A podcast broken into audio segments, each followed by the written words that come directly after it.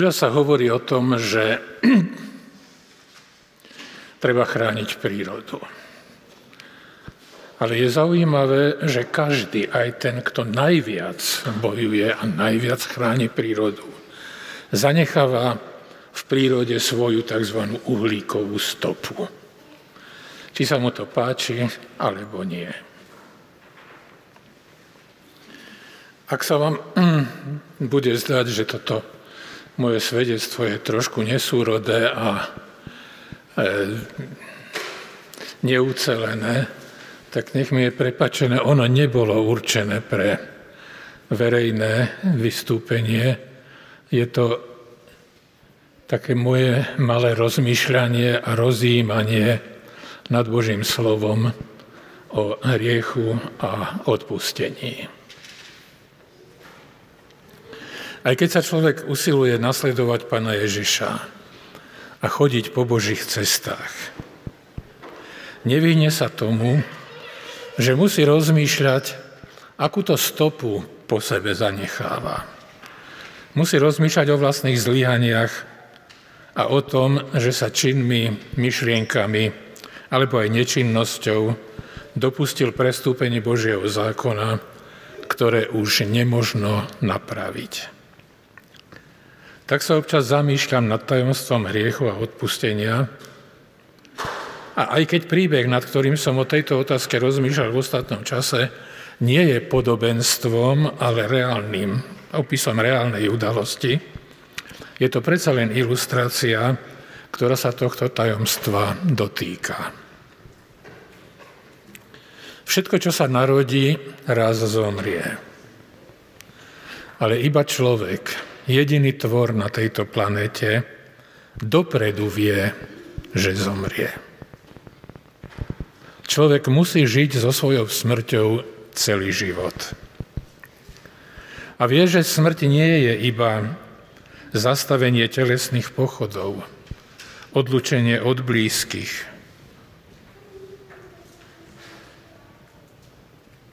ale je to väčšie odlúčenie od Boha a od všetkého, čo dáva životu zmysel. Človek, ktorý vie niečo o Božom slove, vie, že smrť súvisí s ľudským hriechom, lebo smrť je odplata za hriech. Vieme, že hriech je výraz, ktorý má veľmi rôzne podoby. Ako som spomínal, hrešíme myšlienkami, slovami, skutkami a zanedbávaním dobrého. Hrešíme spôsobom, ktorým ubližujeme druhým, ktorým druhých pripravujeme o ich práva, ale aj tým, že nerobíme nič, keď by sme mali a podobne. V každom prípade nech je konkrétna podoba našich hriechov, akákoľvek. Podstata hriechu je to, že urážame Boží majestat, Božiu lásku a popierame jeho stvoriteľskú moc. Namiesto Boha staviame seba a namiesto Božieho zákona staviame náš vlastný úsudok. Odplada za hriech je smrť. Tento trest smrti je výsadným Božím právom. A väčšina smrť je istotou, ktorá nás od Boha na veky odlúči. A keď nás Boh odsúdi, zavrhne, ostane nám len peklo. Večný čas a miesto utrpenia, beznádeje a opustenosti. A je úplne jedno, či to peklo prežívame tu a teraz, alebo niekedy, niekde a potom. Písmo hovorí, že Boh nie je žiadostivý smrti hriešného človeka. Pripravil a ponúkol nám nástroj na riešenie hriechu. Nazýva sa milosť a odpustenie. Job sa uchádzal o Boha, u Boha o milosť pre svoje deti. Skoro ráno obetoval zápalné obeti, lebo hovorieval, možno, že zhrešili moji synovia a zlorečili Bohu vo svojom srdci. Lenže s milosťou je to komplikované. Milosť sa nedáva automaticky. Ľudské zákony hovoria, že najprv musí byť človek odsúdený, až potom môže žiadať o milosť. A až ten, kto už bol odsudený, môže milosť dostať. Ale kto má právo človeka súdiť? Všimnime si, že v zákone o hriechu, smrti a o milostení chýba ten nejaký medzičlánok. Nejaký súdny dvor, ktorý vydáva rozsudok, ktorý hovorí, že skutok sa stal a trest má byť vykonaný. Boží zákon neráta s nejakým mediátorom. Aj keď v prípade Davida Boh poslal informáciu o hriechu cez človeka, súd nad hriechom sa odohráva v duši a v mysli jednotlivca ja sám musím vykonať súd nad sebou. Ja, páchateľ, sa musím postaviť pred ustanovenia Božieho zákona a priznať, že som zákon Boží prestúpil, vysloviť ľútosť nad dôsledkami, ktoré už nemožno zmeniť. Tento súd nad sebou samým, ktorý je predpokladom, aby sa mohlo požiadať o milosť, sa nazýva pokanie. Súd pokánia je uznanie Božej moci a autority a prozba o milosť je zase pokorným uznaním zvrchovanosti Božej lásky a milosrdenstva. Milosť a odpustenie však nie sú zadarmo. Hlbokým tajomstvom milosti Božej je skutočnosť, že na to, aby mohol byť hriech odpustený, musí zomrieť niekto nevinný. Na tušení tejto pravdy je založená myšlienka, že súčasťou prozby o milosť by malo byť prinesenie obete nevinného tvora, ktorý zomrie a tak sa stane nástrojom pokrytia hriechu a predpokladom odpustenia. Tak nejako to ustanovuje aj Mojžišov zákon, ktorý predpisuje, že pokanie musí sprevádzať odpoveď za hriech alebo za vinu, čo obsahuje usmrtenie a spálenie nevinného tvora. Hriech, trest a milosť sa dejú ako osobný vzťah medzi Bohom a každým jednotlivým človekom. Žiadna ľudská moc do nej nemôže hovoriť. Kňaz môže položiť obeď na oltár, ale pre hriešníka nemôže urobiť vôbec nič. Každý hriech je narušením vzťahu človeka s Bohom, ale niektoré hriechy sú aj narušením vzťahu človeka s druhým človekom alebo s ľudským spoločenstvom ako celkom. V Noachovskej zmluve po potope pán Boh dovolil, aby ľudské spoločenstvo trestalo hriechy spojené s preliatím krví. Mojžišov zákon potom ustanovil, že spoločenstvo Božieho ľudu môže trestať i niektoré tzv. verejné hriechy, ktoré neobsahujú preliatie krvi. A to i trestom smrti. Cieľom je, aby spoločenstvo Božieho ľudu ostalo svetým, aby sa nezanečistila zem. Zbožný Žid z doby rímskeho impéria vedel, že je hriešný a že nedokáže naplniť všetky príkazy Božieho zákona a vedel, že existuje spôsob, ako sa s touto skutočnosťou vyrovnať. Vedel, že prinesenie obete a jej spálenie na oltári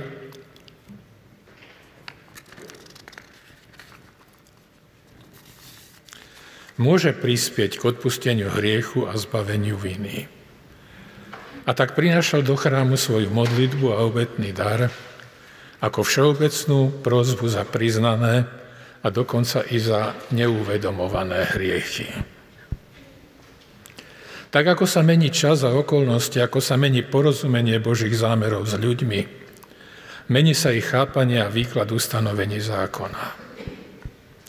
Za tisíce rokov trvania spoločenstva Izraela sa vytvorila popri písanom zákone i ľudová tradícia, všeobecne prijímaný výklad zákona, nazývaný ústna Tóra. Jej rámci sa považovalo za spravodlivé, že cudzoložstvo je vina ženy a zřezaň má byť potrestaná smrťou. Dodnes je skutočnosťou, že každé spoločenstvo Božieho ľudu, každá církev má okrem písaného Božieho slova i súbor výrokov, ktoré tvoria jeho tradíciu. Niektoré spoločenstva to priznávajú a sú na to hrdé, iné sa tvária, že nič také nemajú. Ale majú. A každá takáto tradícia vyjadruje historický vývin toho, ako ľudia rozumeli zákonu, ako ho tak povedia zmodifikovali na svoj obraz. Súčasťou tradície z pravidla býva i pravidlo o kameňovaní. Kameňovanie ľudí zo vznešených pohnútok je obľúbenou súčasťou každej posvetnej i neposvetnej tradície. Dnes to síce má hlavne podobu verbálneho odsúdenia, opovrhnutia a zavrhnutia, ale dôsledky nie sú veľmi odlišné. V dobe rímskej predstavitelia súdnej moci Izraela trpeli krutým útlakom, tým, že im rímska moc zakázala vykonávať popravy z náboženských dôvodov. Rím trestal iba prestúpenia určené rímskymi zákonmi a na zvykové právo podrobených národov veľký ohľad nebral. A tu sa začína príbeh o kameňovaní. Viem si tú situáciu celkom dobre predstaviť. Mladý človek pokojne sedí na nejakom kameni či lavičke na chrámovom nádvorí a niečo rozpráva ľuďom, ktorí sa zhromaždili okolo neho. Naraz sa k nemu nahrnie tlupa ľudí, ktorá vlečie nejaké dievča v dosť pokrčených a dotrhaných šatách. Nie je to banda tínedžerov, ako by sa mohlo zdať na prvý pohľad, ale všetko sú to úctyhodní členovia pravovernej farizejskej obce, zákonníci, rabíni, znalci písanej ústnej tóry, teda teologicky vysoko vzdelaní ľudia. Ten mladý muž sediaci na lavičke je tiež rabín. Podľa názoru väčšiny mu však toto oslovenie nepatrí a rovnako podľa názoru tých ctihodných mužov je to hlupák a nevzdelanec z Galilei, ktorý svojim životom a učením robí iba škodu. A teraz je príležitosť verejne ho odhaliť a ukázať, že je to škodca, ktorého treba postaviť pred súd. A tak ho postavia pred dilému. Mladú vydatú ženu prichytili pri nedovolenom pohlavnom styku s mužom, ktorý nebol jej manželom. Tak, rabi, máme tu cudzoložnú ženu. Zákon prikazuje takúto ženu kameňovať. Aký je tvoj názor? Čo máme urobiť? Pasta spočívala v tom, že ak mladý rabín potvrdí, že áno, treba kameňovať, poruší zákony ríše a možno ho obviniť u rímskeho vladára z navádzania na vraždu. Ak povie, že netreba, sprotiví sa náboženskému zákonu a potom je to kacír, heretik, ktorého treba obžalovať pred cirkevným súdom. Mladý rabín mlčí a len tak si píše prstom niečo do piesku. Nemáme nikde správu o tom, čo bolo v tom piesku napísané. Ale malo to na všetkých omračujúci účinok. A tak si viem celkom dobre predstaviť, že predstaviteľom zvykového práva tam napísal slova zákona. Text 3. knihy Mojžišovej, 20. kapitola, 10. verš, znie. A človek, ktorý by sa dopustil cudzoložstva s niečou ženou, ktorý by cudzoložil so ženou svojho blížneho, istotne zomrie. I cudzoložník, i cudzoložnica. Alebo z 5. knihy Mojžišovej, 22.22, Keby bol niekto najdený, že leží so ženou vydatou za muža, vtedy zomrú obidvaja. I muž, ktorý ležal so ženou, i žena. A odpraceš také zlo z Izraela. Neviem, čo bolo v piesku napísané. Ale tieto dve prikázania by stačili usvedčiť všetkých zákonníkov a rabínov, že ich obvinenie je nespravodlivé a že Božiemu zákonu sa protivia oni. A tak pomaly zahanbení ticho odchádzajú. Takže jedno poučenie z tohoto príbehu. Cudzoložstvo je hriech, ktorý musia spáchať dvaja. A obaja sú rovnako vinní. Súdiť za to len jedného nie je v súlade s Božím zákonom. Žaloba v tomto prípade bola iba pasca na zdanlivo nevzdelaného vidiečana, pripravená chytrými a učenými právnikmi. Lenže ich odchodom príbeh nekončí. Na konci príbehu ostáva Ježiš a žena. Odsúdenie sa nekonalo. Ona sama o odpustenie nežiadala, ale ani nebola odsúdená. Ostáva teraz kľúčová otázka. Bola táto žena nevinná, alebo bola vinná, alebo bola jej udelená milosť, bez toho, aby o to požiadala, len tak nejako mimochodom, zadarmo. Pozrime sa na príbeh dosť podobný, starší o tisíc rokov. Jeho účastníkmi sú traja ľudia. Dávid, kráľ, vydatá žena, Batšeba a nemanželské dieťa, chlapec, ktorého meno sa nezachovalo. Úloha Dávida v tomto príbehu je všeobecne známa. Čítali sme text opisujúci duševný zápas. Proces, ktorý musel prejsť vo svojom vnútri, kým sa obnovil jeho narušený vzťah s hospodinom. Aj v tomto príbehu išlo o cudzoložstvo, o hriech, ktorý musia súčasne a dobrovoľne spáchať dvaja ľudia. Úloha a vina Dávidova bola nesporná. Aká však bola úloha ženy v tomto príbehu? Na prvý pohľad by sme si mohli myslieť, že udalosť bola spôsobená zhodou okolností, že Batšeba bola bezmocná žena z ľudu, ktorá nemala ani moc, ani právo neposluchnúť kráľov rozkaz. A že ten príbeh ani nehovorí o cudzoložstve, ale skôr o znásilnení. Lenže Batšeba nebola bezmocná žena z ľudu. To, čo sa o jej pôvode a rodine z písma dozvedáme, je, že jej príbuzenstvo patrilo medzi najvyššiu šľachtu kráľovstva. Jej starý otec sa volal Achitofel a bol to kráľov najdôležitejší radca.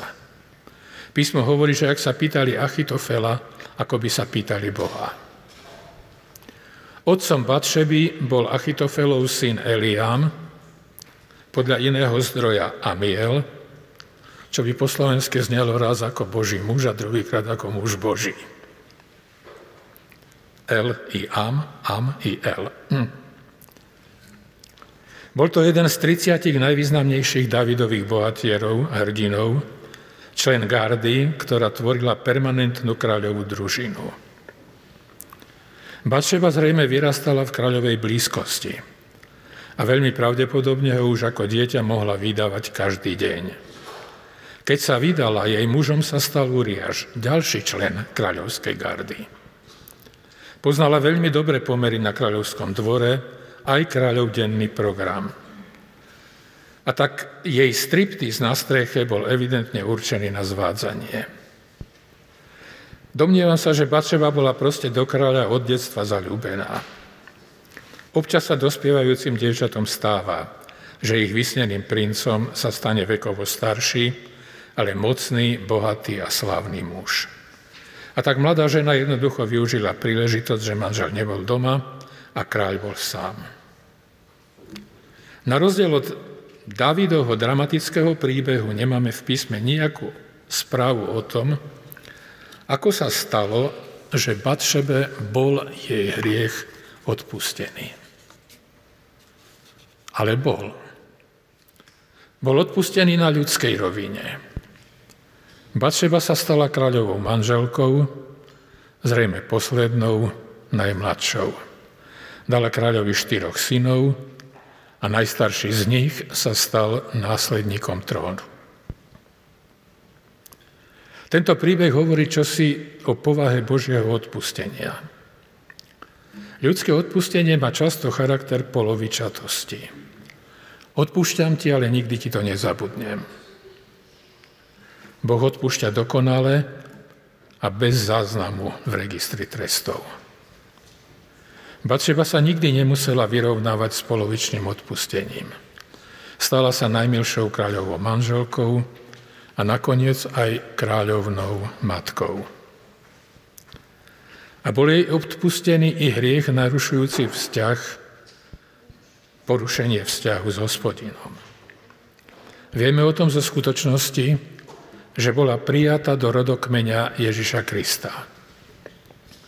Ale aby bola zverejnená pravda, treba pamätať, že tam bola zaradená iba priezviskom. Matúš 1.6 hovorí, že Dávid splotil Šalamúna z tej, ktorá bola Uriášová. Pri rozmýšľaní o príbehu Davida a Batšemy sa natíska otázka, či chlapec, ktorý sa ničím neprevinil a zomrel, nie je azda tou nevinnou bytosťou, ktorá je podmienkou odpustenia. Evidentne však jeho smrť nemá s odpustením hriechu nič spoločné. Odpustenie sa udialo už predtým.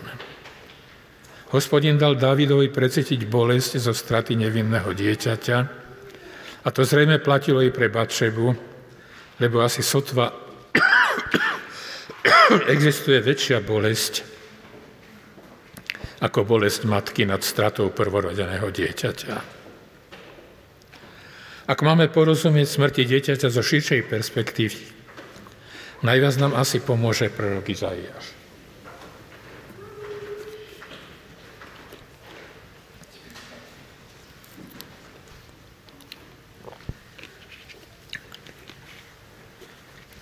Izaiáš 57.1 hovorí, že nie je nikoho, kto by tomu rozumel, že pred príchodom zlého vychvatený býva spravodlivý.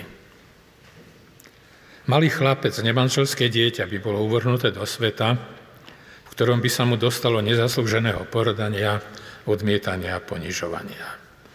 Takto bol zo všetkého zlého vychvátený.